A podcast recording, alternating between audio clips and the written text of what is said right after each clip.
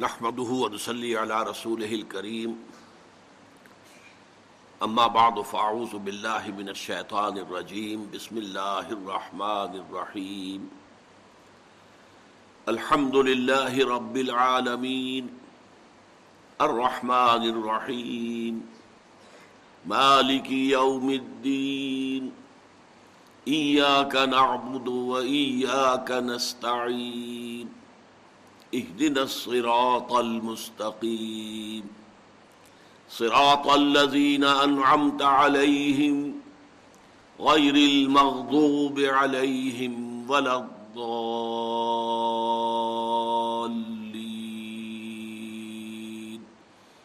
آمين. رب اشرح لي صدري ويسر لي أمري واحلل عقدة من لساني يفقهوا قولي. اللهم ربنا الهمنا رشدنا واعذنا من شرور انفسنا اللهم ارنا الحق حقا وارزقنا اتباعه وارنا الباطل باطلا وارزقنا اجتنابه. آمین یا رب العالمین سورہ فاتحہ پر گفتگو کے ضمن میں آج یہ ہماری پانچویں نشست ہے۔ یہ میں آپ سے عرض کر چکا ہوں کہ اس قرآن حکیم کی عظیم ترین صورت کی تفسیر بیان کرنا کوئی آسان کام نہیں ہے۔ مولانا ابوالکلام آزاد، میں آپ کو بتا چکا ہوں کہ انہوں نے ڈھائی تین سو صفحات بڑے سائز کے اور باریک رسم الخط میں اس سورہ مبارکہ کے بارے میں تحریر کی ہے۔ بہرحال ہمارے اصل میں اس مطالعہ قرآن حکیم کے منتخب نصاب کے ضمن میں جو باتیں ضروری تھیں، وہ اس وقت آپ کے سموش گزار کی جا رہی ہیں۔ سورہ فاتحہ کے تین حصے ہیں۔ آج وہ مزید مبرہن ہو جائیں گے تین حصے۔ دو حصوں کا ہم مطالعہ کر چکے ہیں۔ الحمد للہ رب العالمین۔ کل شکر، کل ثنا، کل تعریف اللہ کے لیے ہے۔ جو تمام جہانوں کا آقا، مالک اور پروردگار ہے۔ رحمان ہے اور رحیم ہے۔ جزا و سزا کے دن کا مختار مطلق ہے۔ اے رب، ہم تیری ہی بندگی کرتے ہیں اور کریں گے۔ اور تجھی سے مدد چاہتے ہیں اور چاہیں گے۔ ان آیات پر گفتگو ہو چکی ہے۔ اب تیسرا اور آخری حصہ ہے۔ اور یہ اصل میں شرح ہے ایا کا نستعین کی۔ ہم تجھی سے مدد مانگتے ہیں اور مانگتے رہیں گے۔ وہ مدد کیا ہے؟ اہ دن المستقیم وہ مدد جس کی ہم درخواست کر رہے ہیں وہ یہ ہے کہ ہمیں ہدایت بخش سیدھے راستے کی۔ سراط الزین نمتا علیہ ان لوگوں کے راستے کی جن پر تیرا انعام نازل ہوا۔ غیر المغضوب علیہم۔ جن پر نہ تو تیرا غضب نازل ہوا۔ غالین اور نہ ہی وہ گمراہ ہوئے۔ یہاں نوٹ کر لیجیے گا جیسے پہلا حصہ جو ہے سورہ فاتحہ کا تین آیات پر مشتمل ہے، لیکن جملہ ایک ہی بنتا ہے۔ الحمد للہ رب العالمین، الرحمن الرحیم، مالک یوم الدین، ایک ہی جملہ ہے۔ اسی طرح یہ آخری حصہ بھی تین آیات پر مشتمل ہے۔ لیکن یہ بھی ایک ہی جملہ ہے اح دن سرات المستقیم۔ اب اس سرات مستقیم ہی کی مزید تشریح ہے جو آ رہی ہے۔ سرات الزین انمت علیہ یہ ایک مثبت تشریح ہے۔ غیر المغضوب علیہم ولین یہ اس کی منفی تشریح ہے۔ اب آج سب سے پہلے تو ہدایت کے بارے میں گفتگو کرنی ہوگی۔ اح دن سرات المستقیم۔ ہدایت در حقیقت صحیح سمت اور صحیح رخ پر زندگی گزارنے کا نام ہے۔ ظاہر بات ہے کہ سمت کا تعین ہوتا ہے نظری بنیاد پر، فکری بنیاد پر، عقلی بنیاد پر، غور و فکر کی بنیاد پر، جانا کدھر ہے۔ اور اس ہدایت کے بے شمار مراتب اور مراحل ہیں۔ یہ کوئی ایسی بسیط شے نہیں ہے، بس دے دی تو ایک دفعہ دے دی، ساری کی ساری دے دی۔ یہ درجہ بدرجہ حاصل ہوتی ہے لہجہ بلہجہ ملتی ہے، لمحہ بلمحہ ملتی ہے۔ ہر قدم کے بعد اگلے قدم پر ہدایت کی ضرورت ہے۔ اس کے بعد اس سے اگلے قدم پر پھر ہدایت کی ضرورت ہے۔ قرآن مجید میں سورہ محمد صلی اللہ علیہ وسلم میں فرمایا و لذین زیادہ ہوں ہدن و آتا ہوں تقوا ہوں جو لوگ ہدایت پر آ گئے، اللہ نے ان کی ہدایت میں اضافہ کر دیا۔ اس ہدایت میں مسلسل اضافہ ہوتا چلا جاتا۔ ہے فکری اور نظری اعتبار سے بھی اور عملی اعتبار سے بھی۔ چنانچہ ہدایت یہ بھی ہے، جیسے کہ آپ سے کوئی شخص اگر کوئی اجنبی آپ کی آبادی میں آیا ہے، کوئی پتہ پوچھ رہا ہے۔ ایک تو یہ کہ آپ نے اسے بتا دیا، فلاں جگہ پر ہے یہ مقام جو ہے، جو مکان تم تلاش کر رہے ہو، یا جو جگہ، یا دفتر۔ اور آپ نے خوب اس کا نقشہ بھی کھینچ دیا، بتا دیا، ادھر سے ادھر ادھر سے ادھر جانا ہے، پھر فلاں گلی میں مڑنا ہے، فلاں سڑک پر جانا ہے۔ یہ بھی ہدایت کا ایک مرحلہ ہے، اس کو بھی ہدایت کہیں گے۔ یہ بھی ایک رہنمائی ہے۔ ایک رہنمائی یہ ہے کہ آپ اس کے ساتھ چل پڑے اور اسے منزل تک پہنچا دیا یہ ہے تکمیل ہدایت۔ اسی لیے جب اہل جنت جنت میں داخل ہوں گے تو ان کے زبانوں پر جو ترانہ جاری ہوگا الحمد للہ ہدانا لہذا وما کن اللہ۔ کل شکر، کل ثنا اس اللہ کے لیے ہے جس نے ہمیں یہاں تک پہنچا دیا، اس جنت تک پہنچا دیا۔ ہدایت کا وہ تکمیلی مرحلہ، ہدانا لہذا یہاں تک ہمیں پہنچا دیا۔ وما کنہ لنہتدی اللہ ہدان اللہ اور ہم ہرگز نہ ہوتے ہدایت پانے والے اگر اللہ ہی نے ہمیں ہدایت نہ دی ہوتی۔ اب میں ذرا چاہتا ہوں کہ چونکہ ہم یہ بحثیں کچھ کر چکے ہیں اس سے پہلے، پھر ذہن میں تازہ کر دیجیے ہدایت کے ویسے تو کوانٹیٹیولی تو درجات بے شمار ہوں گے ہر لہجہ ہر لہجہ ہے مومن کی نئی شان، نئی آن۔ وہ تو انسان جو ہے جیسے اللہ تعالیٰ کی شان ہے۔ وہ لیامن ہو فیشا اسی طریقے سے اس کا ایک عکس پرتو جو ہے بندہ مومن کی زندگی پر بھی ہے۔ ہر لہجہ ہے مومن کی نئی شان، نئی آن۔ لیکن یہ کہ دو ہم اس کو درجوں میں یا قسموں میں تقسیم کر سکتے ہدایت کو۔ ایک ہے ہدایت نظری، فکری، علمی۔ اس کے بارے میں ہم یہ دیکھ چکے ہیں کہ یہ فطرت انسانی میں ودیت شدہ ہے۔ اللہ کا علم، اللہ کی محبت، دونوں چیزیں روح انسانی میں موجود ہیں۔ اور جو روح کے تقاضے انہیں کو ہم فطرت سے تعبیر کرتے ہیں۔ فطرت اللہ التی فطر الناس علیہ یہ فطرت اللہ ہے، جس پر کہ اللہ نے انسانوں کو پیدا کیا۔ ہے تو موجود تو ہے جیسا کہ ہم دیکھ چکے۔ سورہ فاتحہ میں بھی تو آغاز یہاں سے ہو رہا ہے کہ ایک شخص اعتراف کر رہا ہے الحمد رب العالمین، یہاں تک تو پہنچا ہوا ہے۔ جس کی مثالیں ہم دیکھ چکے ہیں، حضرت لقمان کی مثال قرآن مجید میں آئی ہے۔ اور دوسری بے شمار مثالیں، سلمان فارسی کی مثال ہو۔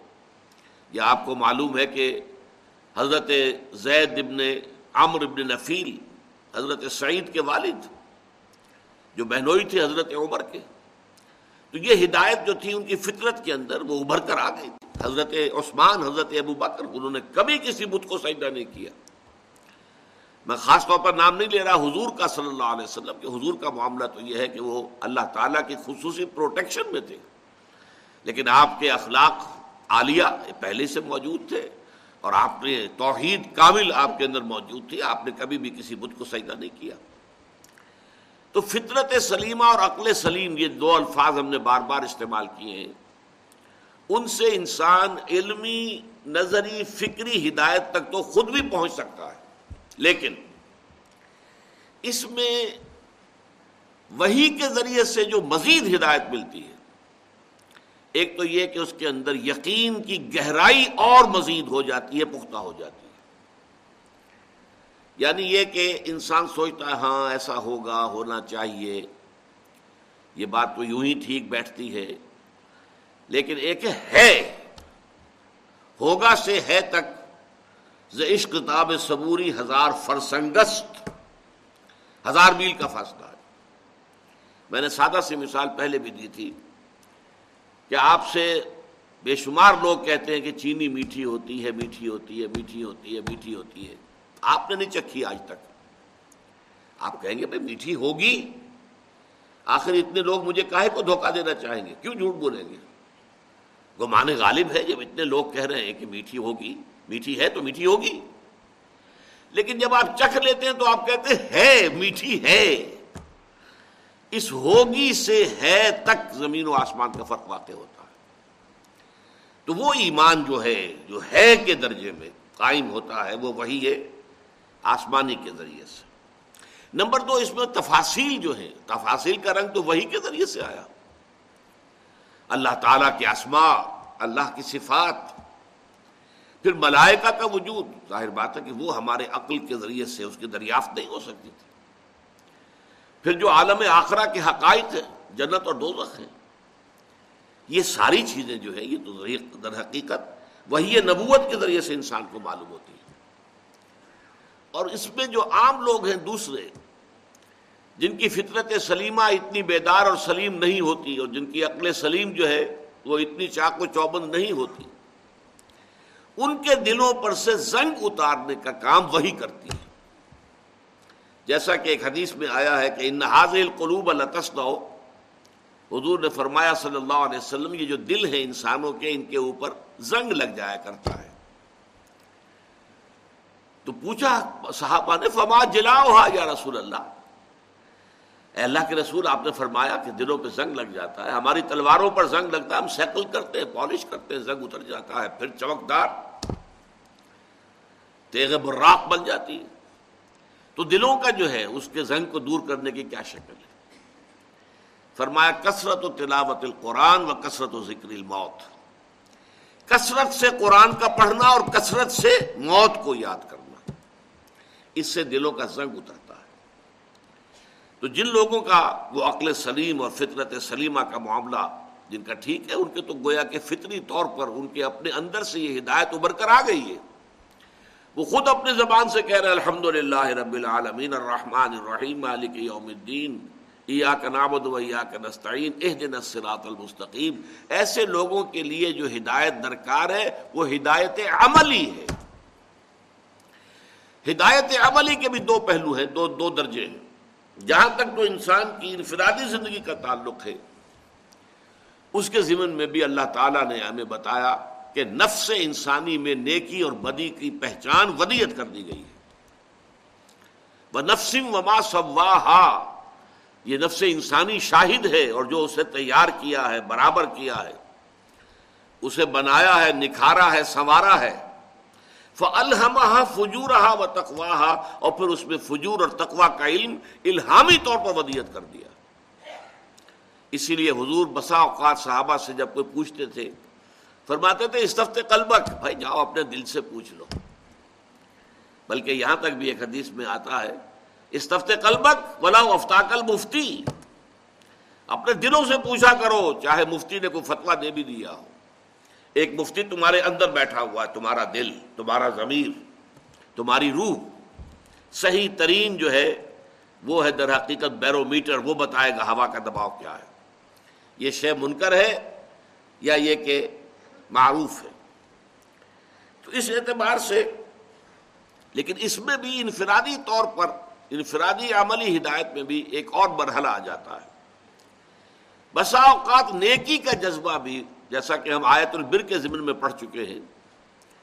نیکی کا جذبہ بھی ایک جذبہ ہے۔ اور جذبہ جب منہ زور ہو جائے تو وہ اپنی حد سے تجاوز کر جاتا ہے۔ نیکی کا جذبہ ہے جس نے تجاوز کیا حد اعتدال سے اور رہبانیت ایجاد کر لی۔ شادی نہیں کریں گے، گھر گرستی سے کوئی تعلق نہیں۔ دنیا سے تعلق منقطع، جائیں گے، غاروں میں رہیں گے، تپسیاں کریں گے۔ تو یہ فطرت کا راستہ نہیں ہے۔ لا رحبانیت اسلام۔ اللہ تعالیٰ نے جو اسلام کی ہدایت دی ہے نوع انسانی کو، اس میں رحبانیت کی کوئی گنجائش نہیں۔ لہذا ضرورت ہے اس میں بھی کہ ایک معتدل ماڈل سامنے رہے اور وہ رسول کے ذریعے سے ملتا ہے۔ رسول کی زندگی لقت کان لکم فی رسول اللہ اس وقت الحسنہ بہترین مثال، بہترین ماڈل تمہارے لیے اللہ کے رسول کی شخصیت میں۔ تو ہدایت جو ہے جہاں تک فکری نظری علمی ہے، وہ انسانی فطرت میں ودیت شدہ ہے۔ البتہ اس میں یقین کی گہرائی، وہ وہی نبوت کے ذریعے سے پیدا ہوتی ہے اور جزیات کی تفصیل وہ وہی نبوت کے ذریعے حاصل ہوتی ہے۔ عملی اعتبار سے انفرادی سطح پر انسان کا اپنا نفس جو ہے، وہ صحیح گواہی دیتا ہے یہ نفس لوامہ، جس کی قسم کھائی گئی ہے۔ لا اقسم بیوم القیامہ ولا اقسم بالنفس اللوامہ انسان کو غلط کام کرتا ہے تو اندر ہی سے اسے کوئی چیز کاٹتی ہے۔ کیا کیا تم نے؟ تمہیں نہیں کرنا چاہیے تھا، یہ غلط کام کیا تم نے۔ یہ ہے تمہارے اندر کی وہ حقیقت کہ جس کا اللہ تعالیٰ نے جس کی قسم کھائی ہے، نفس لوامہ تو گویا کہ یہ چیز جو ہے انسان کے اندر موجود ہے، جو اسے صحیح رخ کی طرف رہنمائی کرتی ہے۔ اس تفتے قلبہ بلا افطاقل مفتی لیکن بسا اوقات یہ نیکی کا جذبہ مفرت ہو جاتا ہے افراد بہت زیادہ بڑھ گیا۔ تو اس کے نتیجے میں کیا ہوتا ہے؟ ایک وقت میں جوش آیا، ساری اپنی دولت اللہ کے راہ میں لٹا دی۔ اس کے بعد کم ہوتے ہیں وہ لوگ جو اس کے بعد کھڑے رہ جائیں، اس مقام پر بعد میں پچھتانا ہوتا ہے کہ یہ کیا کر بیٹھا میں؟ میری اپنی آل اولاد میں تھی ان کا بھی حق تھا۔ اسی لیے حضور کا معاملہ آپ کو معلوم ہے کہ حضور کے پاس ایک صحابی آئے۔ میں اپنی ساری دولت اللہ کے راہ میں دینا چاہتا ہوں۔ فرمایا، نہیں۔ تم اپنی اولاد کو فقیر بنا کر چھوٹتے جانا چاہتے ہو۔ ان کا حق ہے۔ پھر عرض کیا اچھا آدھا۔ نہیں نہیں، آدھا نہیں۔ آدھا بھی بہت زیادہ ہے۔ پھر عرض کیا، تہائی۔ ہاں تہائی ٹھیک ہے۔ تہائی قبول کر لیا اور یہ تہائی ہی ہے جس میں کہ انسان کو وسیعت کا حق دیا گیا ہے۔ باقی دو تہائی گویا کہ وارثوں کا حصہ ہے، وارثوں کا حق ہے۔ اس میں تمہیں کوئی تصرف نہیں کرنا چاہیے۔ البتہ اگر ایمرجنسی کا معاملہ ہے، کوئی خاص جو ہے، نازک مرحلہ آ گیا، جیسے غزوہ تبوک کا موقع تھا، اس موقع پر اور پھر یہ کہ غیر معمولی شخصیت حضرت ابو بکر صدیق، وہ اپنا سب سارا اثاثہ لیا حضور نے قبول کر لیا۔ لیکن وہ ایکسیپشنل سچویشن اور exceptional personality exception prove the rule وہ ایکسیپشن ہے. قاعدہ یہی ہے کہ نہیں. ایک متوازن طریقہ ہونا چاہیے. ان نفس کالے کا حقن و ان زوج کالے کا حقن و ان زور کالے کا حقن تم پر تمہارے نفس کا بھی حق ہے، تم پر تمہاری بیوی کا بھی حق ہے، تم پر تمہارے جو ملاقاتی ہیں وزٹرز ہیں، ان کا بھی حق ہے۔ البتہ جو سب سے بڑا معاملہ ہے کہ جو ہدایت جہاں انسان کو بہت زیادہ ضروری ہے، بہت زیادہ اس کا محتاج ہے، وہ اجتماعیات انسانیہ ہیں۔ اجتماعی مسائل ایسے ہیں کہ ان کے اندر واقعہ یہ ہے کہ اس قدر پیچیدگیاں ہوتی ہیں۔ اور اتنے جو ہے، یوں سمجھئے کہ اس میں پٹ فالز ہیں۔ قدم قدم پر دو رہا ہے تراہا ہے، چوراہا ہے اور انسان جو ہے بیولڈرڈ کھڑا رہ جاتا ہے۔ متحیر، کدھر جاؤں؟ ادھر جاؤں ادھر جاؤں ادھر جاؤں۔ وہاں آ کر در حقیقت اصل ہدایت کی ضرورت پڑتی ہے۔ میں بیان کر چکا ہوں آپ سے اس سے پہلے۔ انسانی تمدن میں سب سے بنیادی مسئلہ عورت اور مرد کے درمیان کیا مساوات ہو؟ حقوق و فرائض کی کیا تقسیم ہو؟ جو معتدل ہو، منصفانہ ہو۔ لیکن یہ کہ نظم جو ہے، گھر کا نظم فیملی سسٹم اس کو بھی مضبوط رکھے۔ اسی طرح معاشرہ یا ریاست اور شہری یا عام فرد، ان کے درمیان کیا توازن ہو؟ ریاست ٹوٹلیٹیرین نہ بن جائے، جابر نہ ہو جائے۔ جیسے کہ رشیا میں تھی، کمیونزم میں کہ کوئی کسی کو بولنے کا حق حاصل نہیں ہے، نہ جماعت سازی کا حق حاصل ہے، کچھ نہیں۔ بس کام کرو اور اپنی ویجز لو، روٹی کھاؤ، اللہ اللہ خیر صلی اللہ حیوانوں کی سطح پر زندگی گزار یا پھر دوسری انتہا یہ ہوتی ہے، مادر پدر آزاد۔ ہم بالکل لنگے چل چلنا چاہتے ہیں، سڑک کے اوپر آپ کون ہیں؟ ہمیں روکنے والے ہماری آزادی ہمارا حق ہے۔ ہم جو ہے ہومو سیکشل سے بڑے فخر سے کہتے ہیں۔ اب تو یہ چیز کسی درجے میں بھی شرم کی بات ہی نہیں رہی ہے مغرب کے اندر۔ ہومو سیکشل صاف اعلان کرتے ہیں۔ پریس تک کے لیے، پادریوں کے لیے، ان کے لیے اجازت ہے۔ ہومو سیکشل جو ہے وہ پادری ہو سکتے ہیں وہاں پر۔ یہ سرے سے کوئی عیب ہے ہی نہیں۔ ہم جنس پرستی۔ شادیاں ہو رہی تو یہ یا, یا یہ مادر پیدر آزادی ہے اور یا ٹوٹلیٹیرین نظام ہو جاتا اسی طرح سرمایہ اور مزدور۔ ظاہر بات ہے کہ مزدور تو اپنی مسلحتیں دیکھتا ہے سرمایہ دار جو ہے وہ اپنی مسلحت دیکھتا ہے۔ ان درمیان توازن کیا ہو؟ کوئی آج تک نہیں بتا سکا کہ ایک کارخانہ ہے کارخانے میں دس کروڑ روپیہ لگا ہوا ہے۔ یہ انویسٹمنٹ ہے۔ دس ہزار آدمی کام کر رہا ہے۔ اب جو کچھ بھی وہاں کا پروڈیوس ہے، جو پروڈکٹ ہے، جو پیدا ہو رہا ہے، پیداوار ہے، ان دونوں چیزوں کا حصہ ہے، سرمایہ کا بھی حصہ ہے۔ سرمایہ نہ ہوتا، مشینیں نہ آتی، یہ کارخانہ نہ لگتا، تو کیسے مزدور کام کرتے؟ اور مزدوروں کا بھی حصہ ہے، وہ مزدور کھڑے ہو کر وہاں کام نہ کرے مشینوں کے اوپر، تو مشینیں کیا دے دیں گی آپ کو؟ کچھ بھی نہیں۔ لیکن جو پروفٹ ہے، اس میں کتنا حصہ مزدوروں کو جانا چاہیے، کتنا حصہ سرمایہ کو، کون طے کرے گا اس کو؟ سرمایہ دار یہ چاہے گا کہ کم سے کم مزدوروں کے پاس جائے اور زیادہ سے زیادہ میرے پاس آئے۔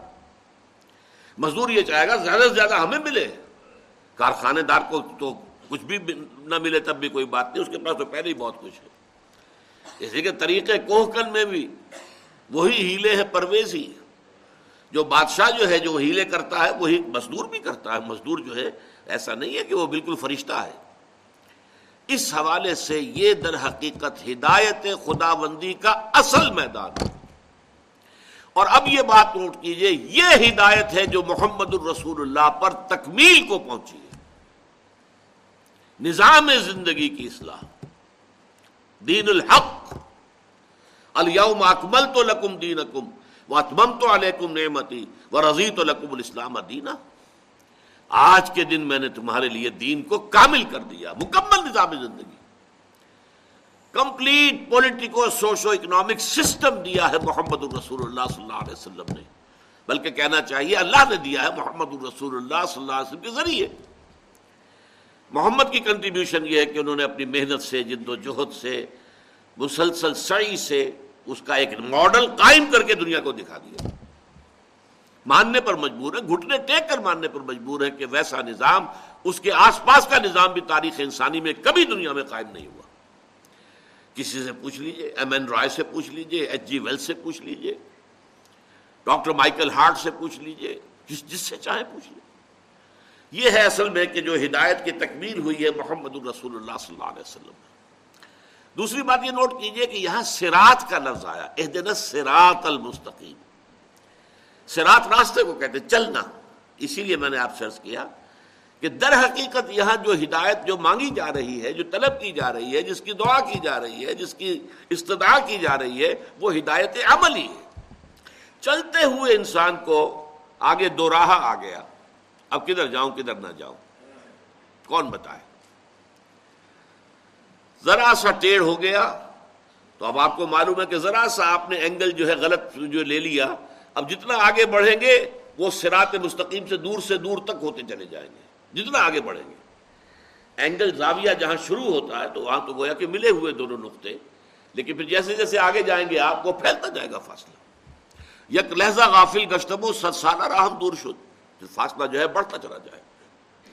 اے دن سرات المستقیم۔ قرآن مجید میں سرات کی پینتالیس مرتبہ یہ لفظ آیا ہے۔ جس میں سے بتیس مرتبہ اس میں اس کی صفت آئی ہے المستقیم، سیدھا سیدھا راستہ۔ لیکن اور بھی اس کے لیے سراپن سویا، درمیانی راستہ۔ جیسے خط استوا ہے ہمارا، جو گلوب کو بالکل برابر برابر دو حصوں میں تقسیم کر دیتا ہے، ایسے ہی سراپن سویا، ایک بالکل درمیان کے درجے کا راستہ۔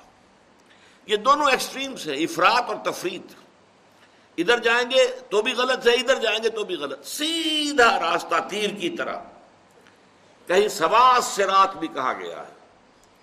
پھر ایک اور لفظ قرآن مجید میں آتا ہے، سبیل۔ قصد السبیل۔ وعل اللہ قصد السبیل و منہا جائر۔ سیدھا درمیانی راستہ تو اللہ تک پہنچا دیتا ہے، باقی ادھر ادھر پگ ڈنڈیاں بھی ہیں۔ سواس سبیل کا لفظ بھی آیا ہے، درمیانی راستہ۔ السبیل السبیل علی فلام کے ساتھ۔ دی پات، دی وے۔ پھر سبیل اللہ اللہ کا راستہ۔ اور یہ تو قرآن مجید کی بہت بڑی اصطلاح ہے۔ جاہدو فی سبیل اللہ۔ سبیل الرشاد، کامیابی کا راستہ۔ تو اہ دن سرات المستقیم۔ اے رب ہمارے، ہمیں ہدایت بخش، ہمیں دکھا، ہمیں سمجھا، ہمیں چلا۔ اور ہمیں پہنچا دے منزل مقصود تک۔ یہ ہدایت کے اندر یہ ساری چیزیں شامل ہیں۔ اور یہ ہدایت ہمیں ہر لہجہ درکار ہے، ہر آن درکار ہے۔ یہ ایسا نہیں ہے کہ بس ایک وقت میں دے دی گئی اور مکمل ہو گئی۔ اب اس سراط المستقیم کی جو ہے تشریح آ رہی ہے۔ سراط الزین انعمت علیہم۔ اب یہ بدل ہے اسی کا۔ یہ علیحدہ جملہ نہیں ہے۔ میں نے عرض کیا، یہ تینوں آیتیں مل کر ایک جملہ بنتی ہے راستہ ان کا جن پر تیرا انعام ہوا۔ اب یہاں تو اس چیز کو مجملن بیان کیا گیا۔ سورہ فاتحہ ہے، چھوٹی سی صورت ہے، اس میں تفصیل تو ممکن نہیں لیکن سورہ نساء میں اس کو کھول دیا گیا۔ منعم علیہم کون ہے؟ انعام، نعمتیں اللہ کی۔ کن پر ہوئی؟ فرمایا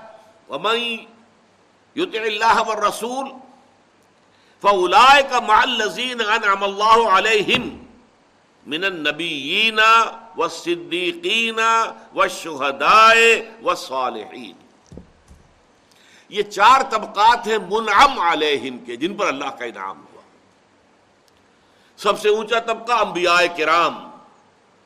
اللہ تعالیٰ کا بڑا انعام ہوا ہے ان پر، بڑا احسان ہوا ہے، جیسے کہ حضور کے بارے میں فرمایا ان فضل کان علیہ کا کبیرہ اے محمد، آپ پر تو اللہ کا فضل بہت بڑا ہوا ہے۔ پھر ایک ہے صدیقین، یہ کون ہوتے ہیں؟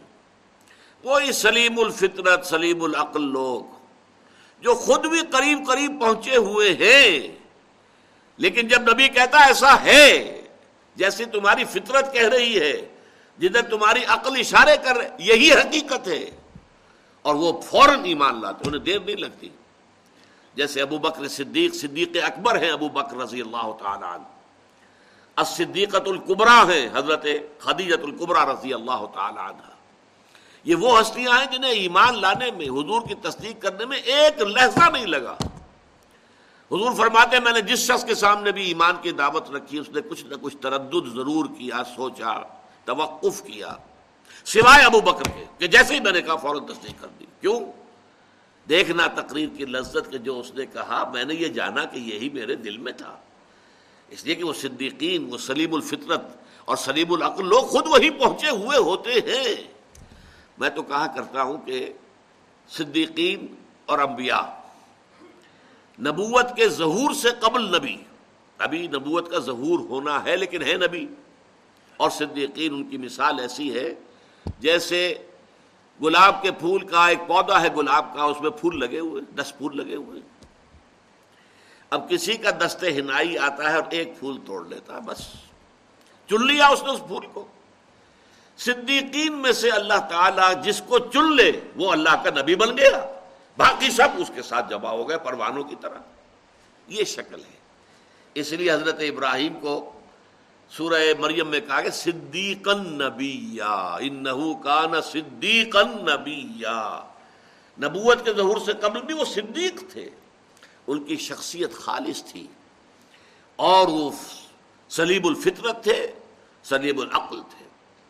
اس کے بعد دوسرا درجہ شہداء کا ہے۔ شہداء انہیں کہتے ہیں جدید اصطلاح میں آپ سمجھیے صدیقین جو ہے وہ انٹروورٹ لوگ ہوتے ہیں۔ غور و فکر کرتے رہتے ہیں، سوچتے رہتے ہیں۔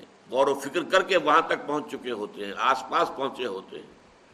یہاں تک کہ اللہ نے کسی ایک کو چن لیا، اس نے سندا لگائی آمنو باللہ ہے اور وہ ایمان لیا لاؤ ایمان مجھ پر اور اللہ پر، وہ ایمان لیا ایک وہ ہوتے ہیں کہ جن کی فطرت کے اوپر کچھ پردے پڑے ہوتے ہیں، کچھ حجابات ہیں۔ غور و فکر کی طرف توجہ ہی نہیں ہے۔ کھلنڈرے لوگ ہیں۔ ادھر جا رہے ہیں، ادھر جا رہے ہیں، چلت پھرت ہیں، جن کو ایکسٹروورٹس کہا جاتا ہے جدید سائیکالوجی میں۔ اینٹروورٹس دروبین، جو علیحدگی میں بیٹھنا زیادہ پسند کرتے ہیں، انہیں محفل اتنی زیادہ پسند نہیں ہوتی جتنا کہ تخلیہ، علیحدہ ہو۔ غور و فکر کریں۔ اپنے من میں ڈوب کر پا جا سراغ زندگی۔ ایک وہ ہوتے ہیں جن کا خارج سے زیادہ تعلق ہوتا ہے۔ کھول آنکھ، زمین دیکھ، فلک دیکھ، فضا دیکھ۔ اور پھر یہ کہ خارج میں ہے تو بھاگ دوڑ ہے، ملنا جلنا ہے ہنسنا ہے ہاں، ہنس رہے ہیں، باتیں کر رہے ہیں، ٹھٹے لگا رہے ہیں یا کسی کو چلتے کو دھکا دے دیا ہے کندھا مار دیا ہے، جاتے جاتے جو ہے وہ خام خواہ لڑائی مول لینے کو جی چاہ رہا ہے۔ اپنی قوت کے ظہور کا جو ہے، اور یہ نوٹ کر لیجیے حضرت عمر رضی اللہ تعالیٰ عنہ اسی طرح کے انسان تھے۔ ابو بکر تھے، غور و فکر و سوچ بچار کرنے والے سلیب الفطرت انسان۔ حضرت عمر کا وہ نقشہ نہیں تھا، یہ دوسرا نقشہ تھا۔ ان لوگوں کو دیر لگ جاتی ہے ایمان لانے میں۔ چھ سال لگ گئے، اور نہ صرف عمر، حضرت حمزہ بھی، رضی اللہ تعالی عنہما۔ حضرت حمزہ تو سگے چچا ہے دودھ شریک بھائی ہے، خالہ زاد بھائی ہے، اتنے تین تین رشتے حضور کے ساتھ ہیں۔ نہایت محبت کرنے والے۔ لیکن ان کا معاملہ کیا تھا؟ سیر اور شکار، بس۔ نکل گئے صحرا کے اندر، کئی کئی دن جو ہے گھوم رہے ہیں، شکار کر رہے ہیں، گوشت کھا رہے ہیں، اور بہت دنوں کے بعد آ گئے گھر۔ انہوں نے سوچا ہی نہیں کبھی کہ یہ کیا کہہ رہا ہے میرا بھتیجا۔ اس کی دعوت کیا ہے؟ یہ کیا ہوا ہے اس کو؟ کچھ نہیں۔ یہ لوگ جو ہوتے ہیں، ان کے اوپر جو غلاف ہوتا ہے، جو ان کی اپنی شخصیت اور اپنی فطرت سلیمہ کے گرد جو غلاف آ گیا ہے، وہ پنکچر ہوتا ہے کسی جذباتی اپیل سے۔ عقلی اپیل سے نہیں۔ جذباتی اپیل سے۔ عقلی تو ان کا مزاج ہی نہیں نظری فکری اور عقلی تو مزاج ہی نہیں۔ لہذا کوئی عقلی دلیل انہیں اپیل نہیں کر سکتی۔ ان کو جذبات تھے جذبات کیا تھے؟ حضرت حمزہ آئے ہیں، شکار سے واپس گھر نہیں پہنچے ہیں۔ وہی کنیز، اس نے کہا، آج تو ابو جہل نے آپ کے بھتیجے کے ساتھ بہت برا سلوک کیا یعنی حضرت محمد کے ساتھ صلی اللہ علیہ وسلم۔ اچھا ابو جہل نے کیا۔ گھر میں نہیں داخل ہوئے، سیدھے پلٹے۔ جو اس کا، جہاں اس کی بیٹھک تھی، اس کا اوتاق جسے کہتے ہیں سندھ میں، پہنچ گئے۔ وہ بیٹھا تھا اپنے لوگوں کے اندر۔ تم نے آج محمد کے ساتھ یہ کیا ہے؟ ایک اپنی کمان سر پر ماری، سر پٹ گیا ابو جال کا۔ اور پھر اس کے بعد کہتے ہیں اچھا لو میں اس پر ایمان لایا، آؤ میدان میں اب تم۔ یہ ہے ایمان کا واقعہ، جذباتی جذباتی سطح۔ ورنہ چھ سال تک سوچا ہی نہیں۔ یہ محمد کہہ کیا رہا ہے؟ صلی اللہ علیہ وسلم، میرا بھتیجا، میرا دودھ شریک بھائی، میرا بچپن کا کھیلا ساتھی، ہم جو لی یہ کیا کہہ رہا ہے؟ پرواہی نہیں۔ اسی طرح حضرت عمر کا معاملہ ہوا۔ وہ تو چلے تھے تلوار ننگی لے کر حضور کو قتل کرنے کے لیے کہ قصہ پاک کر دوں گا اب۔ یہ ساری کل کل جو ہمارے معاشرے میں ہو گئی ہے، اولاد والدین سے کٹ گئی، بھائی بھائی سے کٹ گئے، بیوی شوہر سے جدا ہو گئی، شوہر بیوی سے علیحدہ ہو گیا۔ یہ کلکل ہو گئی ہے ہمارے معاشرے میں۔ اب میں اس کا معاملہ صاف کر دوں گا۔ وہی چھٹا سال ہے۔ نبوت کا۔ ایک شخص نے بیچ میں حضرت حذیفہ حذیفہ ابن رتبہ رضی اللہ تعالیٰ عنہ، بہت بہت ہی فہیم، ذہین، انہوں نے پوچھا، کدھر جا رہے ہیں؟ انہیں معلوم نہیں تھا حضرت عمر کو کہ یہ بھی مان لایا ہوا ہے۔ کہا، جا رہا میں آج جا رہا ہوں، آج یہ چکر چکر ختم کر دوں گا میں۔ میں قتل کر دوں گا محمد کو۔ انہوں نے رخ موڑا۔ تمہاری تو اپنی ہمشیرہ اور تمہارے بہنوں ایمان لا چکے۔ پہلے ان سے تو نپٹو۔ بس وہ آگ بگولا ہے۔ میری بہن فاطمہ اور میرا بہنوں سعید ابن زید، وہ ایمان لے آئے محمد پر۔ جی ہاں۔ اب گھر پہنچے ہیں۔ دروازے کو کھٹکھٹایا ہے۔ اندر جو ہے، حضرت خباب رضی اللہ تعالیٰ عنہ آئے ہوئے تھے۔ نئی آیات جو نازل ہوئی تھی سورہ تاہا کی، وہ میاں بیوی کو پڑھا رہے تھے۔ حضرت فاطمہ، حضرت سعید دونوں بیٹھے ہوئے یاد کر رہے آئے تھے وہ کھٹکھٹایا، کون؟ عمر؟ اف کانپ گئے لوگ۔ تو انہیں تو چھپایا کہیں حضرت خباب کو۔ ورنہ تو پتہ نہیں، ان کو تو قتل کر دیتے، فوراً گردن اڑا دیتے۔ اب آئے گھر میں اور آ کر انہوں نے پہلے تو بہنوئی کو مارنا شروع کیا۔ تم ایمان لے آیا بہن درمیان میں آئی تو اسے لہو لہان کر دیا مار مار کر۔ اب بہن کے زبان سے کلمہ نکلا، عمر، چاہے تم ہمیں ہلاک کر دو، اب ہم اس دین کو چھوڑنے والے نہیں ہیں۔ بس، اس پر جو ہے کایا پلٹ ہو گئی ہے۔ یہ کیا شے ہے؟ کیا چیز ہے؟ جس نے صنف نازک کے اندر اتنی عظیمت، اتنی ہمت، اتنا استقلال جان دینے کو تیار ہے۔ وہ شے ہے کیا؟ جس نے ان کو یہ کہاں سے کہاں پہنچا دیا؟ اسی لیے اقبال نے کہا ہے، مسلمان عورت سے خطاب کر کے تمی دانی کے سوزے قراتے تو دگردوں کرد تقدیر عمر را۔ وہ بھی ایک خاتون ہی تھی نا، فاطمہ بنت خطاب۔ ان کا وہ جو بھی جذبہ ایمانی سامنے آیا ہے حضرت عمر کے، اس نے ان کی قسمت بدل دی۔ اچھا مجھے بتاؤ کیا پڑھ رہے تھے تم؟ بہن نے کہا، نہیں، تم نجس ہو، مشرق ہو۔ تم ان کو ہاتھ نہیں لگا سکتے اور آنکھ کو۔ غسل کرو، غسل کیا۔ ایمان لے آئے۔ اب حضور کی خدمت میں حاضر ہوئے ہیں۔ تو جیسے کہ اس معاشرے میں رواج تھا کہ غلام جو تھے، وہ اپنی تلوار جو ہے، وہ اپنی گردن میں لٹکایا کرتے تھے۔ تو گردن میں لٹکا کر تلوار لے کے آئے ہیں، غلام کی حیثیت سے آئے یہ کہلاتے ہیں شہدا لیکن یہ وہ لوگ ہوتے ہیں کہ ایکٹیو بہت ہوتے ہیں۔ کیونکہ پہلے ہی سے ایکسٹروورٹ سے بھاگ دوڑ، یہ وہ لڑنا بڑنا یہ تو ان کی عادت ثانیہ تھی۔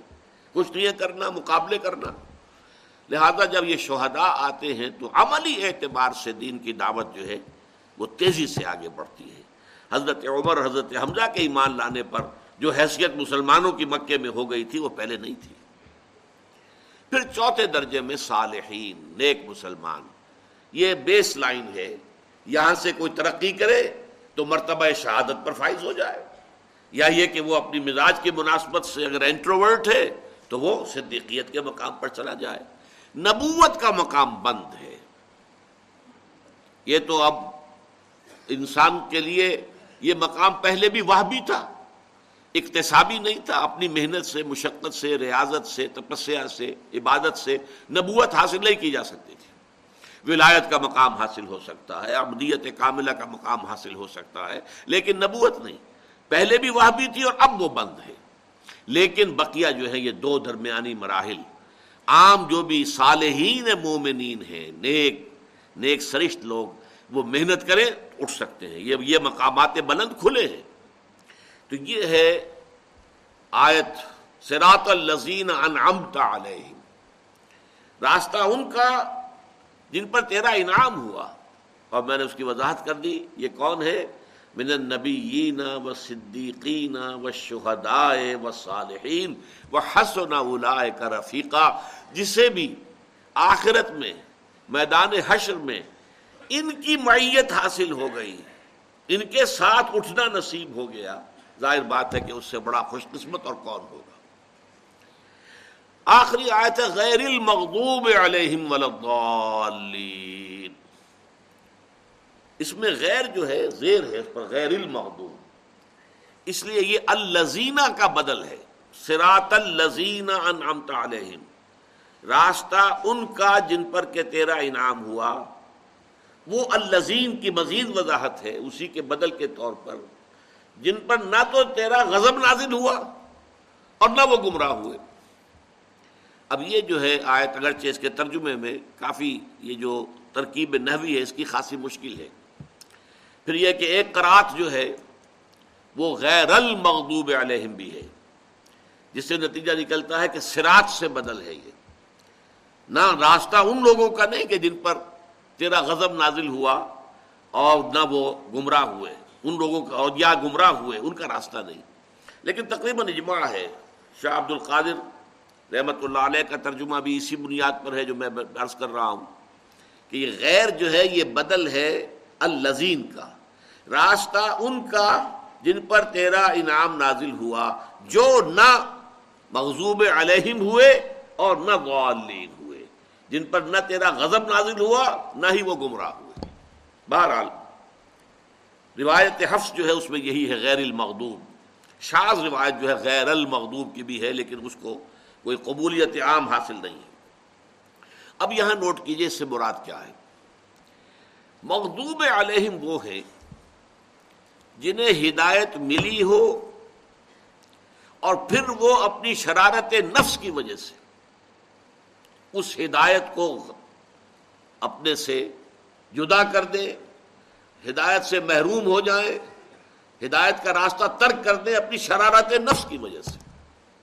ان پر اللہ کا غضب نازل ہوتا ہے۔ اللہ کا غصہ، اللہ کا غضب۔ اور غالین وہ ہے جو یا تو ابھی ہدایت کے طالب ہیں، متلاشی ہے ہدایت ملی نہیں ہے ابھی۔ اور یا یہ ہے کہ وہ کسی شرارت نفس کی وجہ سے نہیں، کسی مغالطے کی وجہ سے یا کسی اچھے جذبے میں افراد پیدا ہونے کی وجہ سے گمراہ ہو گئے۔ ان دونوں کو فرق کو سمجھ لیجیے۔ ایک وہ ہے جنہیں ہدایت ملی۔ اب اس کی سب سے بڑی مثال یہی وجہ ہے کہ ہمارے ہاں تمام تفاصیر میں آپ کو ملے گا کہ مغضوب علیہم سے مراد یہود غالین سے مراد نصارہ، عیسائی۔ مغزوب علیہم یہود، جن کے پاس کتاب تھی دورات تھی، ہدایت ملی، اللہ تعالیٰ نے انہیں چنا، بہت اونچا مقام دیا۔ یا بنی اسرائیل اسکرو نعمتی اللہ علیکم وانی فضلتکم علی العالمین۔ سورہ بقرہ میں دو مرتبہ یہ آیت آئی ہے۔ چھٹے رکو کی پہلی آیت بھی یہی ہے اور پندرہویں رکو کی پہلی آیت بھی بین ہی یہی ہے۔ لیکن انہوں نے اپنی شرارت نفس کی وجہ سے، اپنے دل کی گمراہی کی وجہ سے، اپنی خواہشات و شہوات کی پیروی کرنے کی وجہ سے، کتاب کو اپنی پیٹھوں کے پیچھے پھینکنے کے باعث نبد فریق من الزین ابوت الکتاب کتاب اللہ وراز ظہور اپنی پیٹھوں کے پیچھے پھینک دی اللہ کی کتاب۔ لہذا ان پر اللہ کا غضب نازل ہوا۔ اللہ تعالی ناراض ہوئے، اللہ کی سزائیں ان پر نازل ہوئی۔ ویسے تھوڑی دیر کے لیے توقف کر کے ذرا سوچ لیجیے، آج ہم مسلمان بحثیت امت اسی مقام پر ہیں۔ ہمارے پاس قرآن ہے، شریعت محمدی ہے۔ اسوائے محمدی ہے۔ لیکن پوری دنیا میں کہیں کسی ملک میں مکمل اسلامی نظام ہم نے قائم نہیں کیا۔ کہاں ہے؟ اس ملک میں نہیں ہوا جو اسلام کے نام پر بنا۔ جس میں لاکھوں نے جانے دی ہے قربان ہوئے ہیں۔ ہزار ہا عصمتیں ڈوٹی ہیں، عورتیں ہوا ہوئی ہیں۔ انیس سو سینتالیس کے ہولناک حالات، نوجوانوں کو کیا معلوم؟ کیسی خونی تقسیم تھی یہ ہندوستان کی۔ اس خونی تقسیم کا مقصد کیا تھا؟ ہمیں ایک آزاد ملک مل جائے جس میں کہ ہم اللہ کے دین کا بول بالا کریں۔ اللہ کی کہ رسول کا دیا ہوا دین حق اسے غالب کر دیں، قائم کر دیں، نافذ کر دیں۔ پوری دنیا کے لیے روشنی کا ایک مینار بنا دیں، جیسے سمندروں میں روشنی کے مینار ہوتے ہیں، کہ جس سے پتہ چل جاتا ہے جہازوں کو کہ ادھر خطرہ ہے، یہاں چٹانے ہیں، بچ کر نکلو۔ لیکن کہاں اسلام؟ آج مغزوب علیہ میری ایک کتاب ہے۔ سابقہ اور موجودہ مسلمان امتوں کا ماضی، حال اور مستقبل۔ سابقہ امت مسلمہ یہود۔ وہ امت ہے حضرت موسا کی۔ انہیں دی گئی تورات۔ انہیں دی گئی شریعت موسوی۔ اور پھر ذمہ دار بنائے گئے۔ مسل الزین سملم کا مسل الحمار یحمل اسفارا۔ مثال ان کی، جنہیں حامل تورات بنایا گیا، پھر انہوں نے اس کی ذمہ داریوں کو پورا نہ کیا۔ ان گد، اس گدھے کی سی ہے جس پر کتابوں کا بوجھ لاد دیا گیا۔ اس قدر ثقیل تمثیل اور تشبیح جو ہے، قرآن مجید دے رہا ہے ان کے لیے، جنہیں اللہ نے اپنی کتاب دی ہو، لیکن پھر وہ اس کتاب کا حق نہ ادا کرے، اس کتاب کی ذمہ داری پوری نہ کرے۔ تو یہ ہے اصل میں مغزوب علیہ اس کتاب میں قرآن کا قانون عذاب کیا ہے میں نے تفصیل سے بحث کی ہے۔ اور آج ہم ضربت علیہم الذلت والمسکنت وباؤ بغضب من اللہ۔ ذلت اور مسکنت آج مسلمانوں پر تاری ہے، یہودیوں پر کہاں ہے؟ شیرون جو کچھ کر رہا ہے، جس دھڑلے کے ساتھ کر رہا ہے، ڈنکے کی چوٹ کر رہا ہے، جو کچھ کر رہا ہے، پوری دنیا دیکھ رہی ہے۔ وہ اٹھا کر یوں پھینکتا ہے یونائٹڈ نیشن کی قرارداد اٹھا کر پھینک دی، کوئی پرواہ نہیں۔ نہ اسے امریکہ کی کسی اپیل کی پرواہ ہے، کوئی پرواہ نہیں۔ اسے معلوم ہے امریکہ تو میری مٹھی میں ہے۔ وہ تو دنیا کو دھوکہ دینے کے لیے کوئی بات کہہ دیتا ہے۔ باقی تو ہے میری مٹھی کے اندر۔ مسلمان ہیں، پٹتے ہیں، تو رحمتیں ہیں تیری اغیار کے کاشانوں پر، اور برف گرتی ہے تو بیچارے مسلمانوں پر۔ تو مغضوب علیہم کی مثال، قدیم میں یہود اور آج بدقسمتی سے ہم مسلمان اس کی مثال ہیں۔ ولغالین کے بارے میں انشاءاللہ اگلی نشست میں عرض ہوگا۔ اقول و قولی حاضہ وصطفر اللہ علی ولکم ولسائر المسلمین والمسلمات۔